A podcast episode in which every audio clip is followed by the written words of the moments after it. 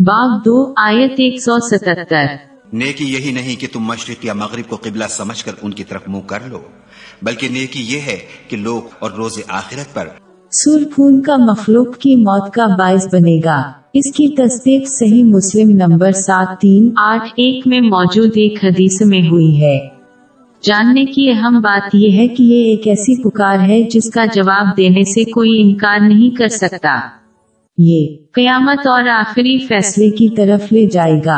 लहजा मुसलमानों को चाहिए कि वो अल्लाह ताला की दवत पर लबीब कहते हुए हुजूर नबी अकरम सल्लल्लाहु अलैहि वसल्लम की तरफ़ से अल्लाह के अहकाम पर अमल करते हुए खुलूस नियत से अतात करें। इसकी मुमानतों से इज्तनाब और तकदीर का मुकाबला नबी करीम सल्लल्लाहु अलैहि वसल्लम की रिवायात के मुताबिक सबर के साथ करना। बाब आठ आयत चौबीस। मोमिनो खुदा और उसके रसूल का हुक्म कबूल करो। जबकि रसूल खुदा तुम्हें ऐसे काम के लिए बुलाते हैं जो तुमको ज़िंदगी जावेदा बख्शता है। जो भी इस दुनिया में इस पुकार का जवाब देगा वो आखिरी पुकार को बर्दाश्त करने और इसका जवाब देने में आसान पाएगा।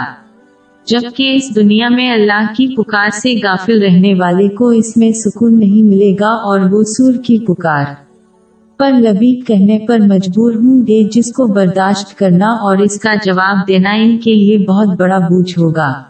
एक शख्स अल्लाह की पुकार को सिर्फ़ इतनी देर के लिए नजरअंदाज कर सकता है जब तक आखिरी अजान आएगी, जल्द या बदीर।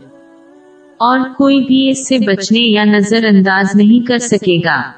अगर ये नागुजीर है तो ये समझ में आता है कि कोई गफलत में रहने के बजाय आज ही इसका जवाब दे।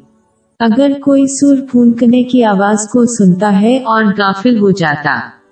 है तो कोई अमल या पशिमानी इसको फ़ायदा नहीं देगी और इसके बाद जो कुछ आएगा वो इससे भी ज़्यादा खौफनाक होगा।